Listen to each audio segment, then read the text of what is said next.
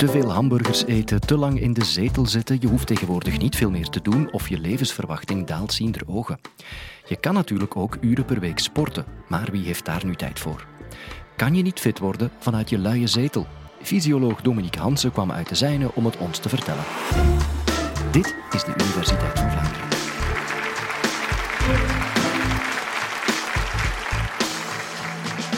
Wie van jullie kijkt er iedere dag gemiddeld twee tot drie uurtjes tv? Steek je handen eens een keer in de lucht. Wie kijkt twee tot drie uurtjes per dag tv? Dat is de overgrote meerderheid. U mag de handen terug laten zakken. Denk dan soms ook niet van, goh, ik zou misschien toch beter gaan bewegen of gaan sporten om een beetje fit te blijven. Of misschien hoef ik er helemaal niks voor te doen. Misschien zijn er artikelen om toch fit te blijven, ook al kijk ik veel tv. Wel, wat is fitheid eigenlijk? Wel, fitheid bestaat uit verschillende subcomponenten. En de eerste component van fitheid die heel belangrijk is, is spierkracht.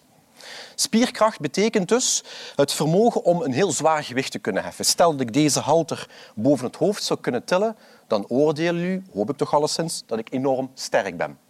De tweede component van fitheid is het uithoudingsvermogen. Stel dat ik op deze home trainer plaatsneem en ik kan drie uren blijven trappen tegen een hoge weerstand, dan betekent dat dat ik een heel hoog uithoudingsvermogen heb. De twee andere componenten van fitheid zijn lenigheid, bijvoorbeeld een spagaat kunnen maken. En de laatste component is coördinatie. Wanneer u s'avonds wordt tegengehouden door een vriendelijke agent met de vraag om over een witte lijn rechtdoor te kunnen blijven wandelen, wel eigenlijk wordt dan je evenwicht en je coördinatie getest. Deze avond ga ik het vooral hebben over spierkracht en uithoudingsvermogen, omdat we weten dat die twee componenten heel belangrijk zijn naar uw levensverwachting toe, als ook naar uw fitheid toe. Nu, hoe meten wij spierkracht in de laboratoria? Wel, wij meten spierkracht door gebruik te maken van een techniek die wij dynamometrie noemen. Bij dynamometrie wordt er een gesofisticeerde computer gebruikt. De persoon wordt gevraagd om tegen een hefboom te drukken en via een computer kunnen wij dan berekenen hoe sterk dat die persoon is. Het uithoudingsvermogen aan de andere kant meten wij in laboratoria met een techniek die wij ergospirometrie noemen. Bij ergospirometrie worden personen gevraagd om op een loopband zo lang mogelijk te blijven stappen of op een fiets zo lang mogelijk te blijven fietsen, waarbij de belasting steeds zwaarder wordt gemaakt. En tegelijkertijd meten wij met een masker hoeveel zuurstof je uit de lucht kunt opnemen. En dat noemen wij de zuurstofopname. En wanneer je dan die maximale prestatie neerzet, dan spreken we van maximaal zuurstofopname. Nu, wij weten dat fitheid en uithoudingsvermogen heel erg belangrijk zijn, maar wat gebeurt er dan wanneer je een zetelplakker bent? Wanneer je verslaafd bent aan je tv, maar misschien ook wanneer je verslaafd bent aan het spelen van je spelletjes. Wel, daar gebeurt van alles in het lichaam. Sommige dingen gebeuren snel, andere dingen hebben wat tijd nodig om tot ontwikkeling te komen. En ik ga deze eventjes voor jullie overlopen. Het eerste wat we zien gebeuren wanneer iemand langdurig in een zetel zit, is dat er iets gebeurt met de spieren. Namelijk, de spier is constant bezig met hernieuwing. Er is een balans tussen aanmaak van spierweefsel en afbraak van spierweefsel. En van het moment dat je veel gaat zitten, zal de afbraak groter worden dan de aanmaak, wat zich uiteindelijk zal gaan resulteren in spiermassaverlies, als dus ook spierzwakte. Het tweede effect dat we zien is op botweefsel. Bot heeft trekkrachten nodig en mechanische belasting nodig, zoals schokken. En wanneer je veel gaat zitten, komen die schokken niet meer aan, waardoor er minder botweefsel wordt aangemaakt en uiteindelijk er botverlies kan optreden. En we spreken dan van osteoporose. De spieren zijn trouwens ook belangrijk om de suiker te kunnen controleren. Realiseer u dat de overgrote meerderheid van suiker dat nu in uw bloedbaan aanwezig is, wordt eigenlijk weggenomen door de spier om opgeslagen te worden of verbrand te worden. Dus wanneer je minder spiermassa overhoudt door veel te gaan zitten, gaat dus ook meer suiker kunnen opstapelen in de bloedbaan en kun je dus type 2 suikerziekte gaan ontwikkelen. Onze vaten hebben inspanning nodig. Wanneer je meer beweegt, gaat de doorstroomsnelheid van bloed door de vaten gaat versnellen, waardoor er lokaal stofjes vrijkomen. En het zijn die stofjes die ervoor zorgen dat je vaten een betere gezondheid blijven onderhouden. En als laatste, ons brein. Bewegen kan je inderdaad slimmer maken. Want door het bewegen komen er stofjes vrij die via het bloed naar het brein gaan om daar de aanmaak van hersencellen te gaan stimuleren. En dat verklaart ook waarom dat inspanning ervoor zorgt dat je betere uh, intellectuele prestaties levert. En als allerlaatste het immuunstelsel. We weten dat veel bewegen zorgt ervoor dat je een betere immuniteit hebt, dat je dus beter beschermd bent tegen infecties en bovendien is je immuunstelsel ook beter geregeld, wat kan verklaren waarom dat allergieën minder vaak voorkomen bij mensen die eigenlijk heel veel gaan bewegen. Dus je begrijpt dat beweging is ongelooflijk belangrijk. En we weten ook dat er een verband bestaat tussen hoeveel je zit en de kans op prematuur overlijden. Prematuur overlijden betekent eigenlijk komen, over te, komen te overlijden vooraleer dat je de gemiddelde levensverwachting hebt bereikt. En wat zien we nu? Stel nu bijvoorbeeld dat je vier uurtjes per dag zou zitten en tv kijken, dan neemt de kans op prematuur overlijden met 25% toe. Stel dat je helemaal verslaafd bent aan tv en alle feuilletons op het kanaal en je gaat acht uur per dag tv kijken, dan neemt de kans op prematuur overlijden met 200% toe. Natuurlijk, niet alleen tv kijken is gerelateerd aan levensverwachting, ook gewoon zitten in het dagelijkse leven, wat nu eigenlijk aan het gebeuren is. Dus zitten op het werk, zitten op school.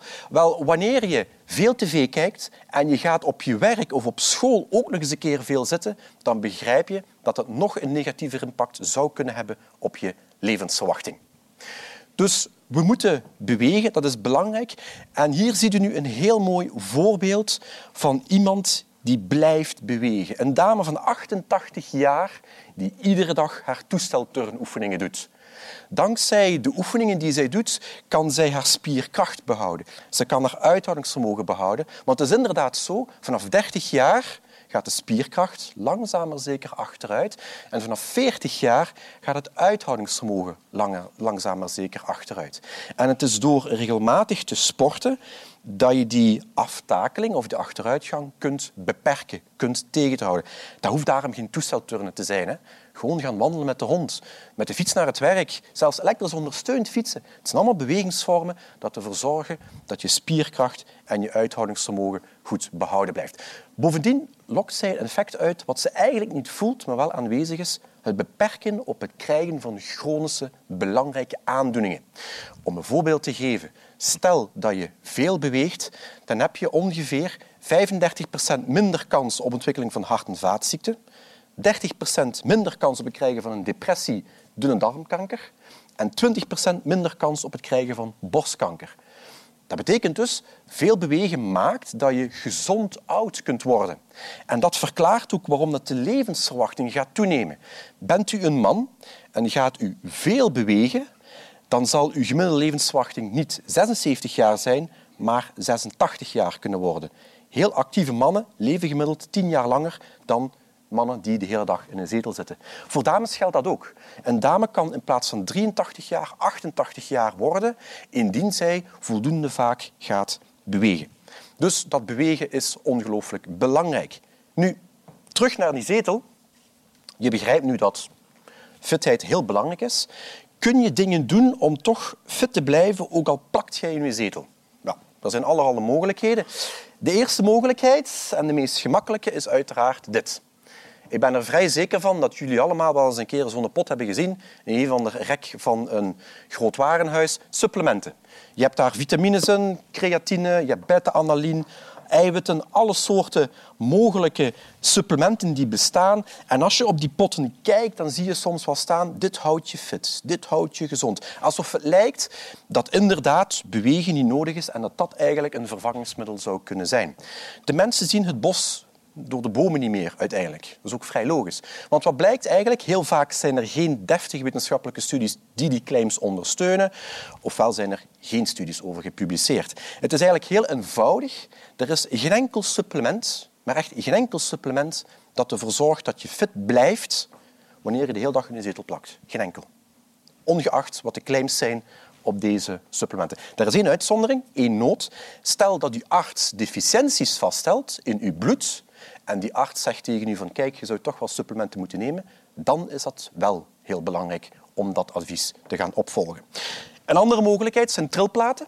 Uh, tegenwoordig verkoopt men trilplaten die je op de grond zet. Je zet daar je voeten op, je benen worden door elkaar gewapperd. Je hoeft er helemaal niks voor te doen. Werkt dat? Uiteraard niet. Wat had je zelf nu gedacht? Kost heel veel geld, maar het werkt eigenlijk helemaal niet. Er is nog een andere mogelijkheid. Wel een interessante mogelijkheid, elektrospierstimulatie. Bij elektrospierstimulatie brengen wij van deze elektrodes aan op de huid. En via deze elektrodes wordt een kleine elektrische impuls gegeven naar de spier, wat ervoor zorgt dat de spier effectief samentrekt en een arbeid levert. Dit wordt bijvoorbeeld heel vaak gedaan in kinestherapiepraktijken. Bijvoorbeeld.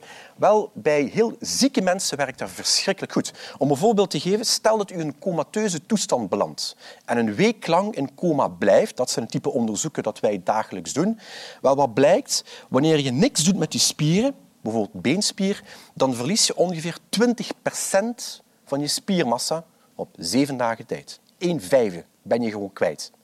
Daarentegen, wanneer je elektrospierstimulatie gebruikt, op dat been 0% spiermassaverlies. Het is dus perfect mogelijk om je spiermassa te behouden, zelfs wanneer je heel erg ziek bent.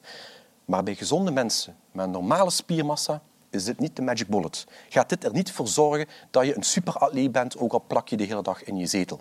Komt er dus eigenlijk op neer dat je beweging nodig hebt. Als je fit wil blijven, heb je beweging nodig. En de grote vraag is dan, ja, maar hoeveel beweging hebben wij dan nodig? Wat moeten wij dan precies eigenlijk doen? Wel, de Wereldgezondheidsorganisatie heeft daar uiteindelijk bepaalde criteria voor vooropgesteld. En zij zeggen 150 minuten per week matig intens bewegen. Pakweg een half uurtje per dag. En matig intens betekent dat wanneer je een inspanning levert, je nog net een verhaal kunt vertellen zonder te moeten snakken naar adem. Dat is matig intens. Of je kunt kiezen voor 75 minuten per week hoogintens. Dat wil dus eigenlijk zeggen, je bent aan het bewegen, je bent aan het sporten, maar een verhaal vertellen lukt niet meer. Je bent te kortademig. Dat is hoogintens bewegen. En naast die uithoudingsinspanningen zou je ook twee dagen per week krachttraining moeten doen. De grote vraag is dan, is dat nu voldoende om te compenseren wat je daar doet? Wel, dat is onderzocht in meer dan een miljoen mensen. En wat stelt men nu eigenlijk vast? Stel nu, kijk eventjes naar jezelf, ik kijk 1 tot 2 uur per dag tv. Hoeveel inspanning blijk je dan nodig te hebben om een normale levensverwachting te behouden? Wel, 270 minuten matig intens inspanning of 210 minuten hoog intens inspanning. Stel dat je iets meer verslaafd bent en al die feuilletons, 3 tot 4 uur per dag tv kijken, dan heb je 310 minuten matig intens inspanning per week nodig of 240 minuten hoog intens inspanning. Dat is dus een pak meer dan een half uur per dag. En dat is heel belangrijk om te realiseren. Je kan het aantal zituren maar in beperkte mate compenseren. Dus wat is eigenlijk de clue van het verhaal, van het hele verhaal eigenlijk? Wanneer je fit wil blijven, moet je eigenlijk deze vriend proberen zoveel mogelijk te vermijden. Daar komt het eigenlijk op neer. Dus om te concluderen, kan je fit worden vanuit je luie zetel? Helaas kan je dat niet. Maar wat we wel kunnen doen, is kleine veranderingen aanbrengen in het dagelijks leven. Dat betekent met de fiets naar het werk gaan. Dat betekent de trap nemen in plaats van de lift. Dat betekent zelfs elektrisch ondersteund fietsen. Zoveel mogelijk gewoon actief te zijn. Dat moet daarom niet een fitnessclub zijn of een atletiekvereniging. Dat is niet nodig. Maar je moet wel voldoende bewegen. Dat is essentieel. Ondertussen hebben jullie alweer een aantal minuten stilgezeten. Misschien is het tijd om recht te staan. Ik ben gaan rechtstaan ondertussen. Jij ook? Het is in elk geval een opluchting dat je nog steeds naar onze podcast kan luisteren terwijl je wandelt, fietst of sport. Zo worden we fit en slim tegelijk.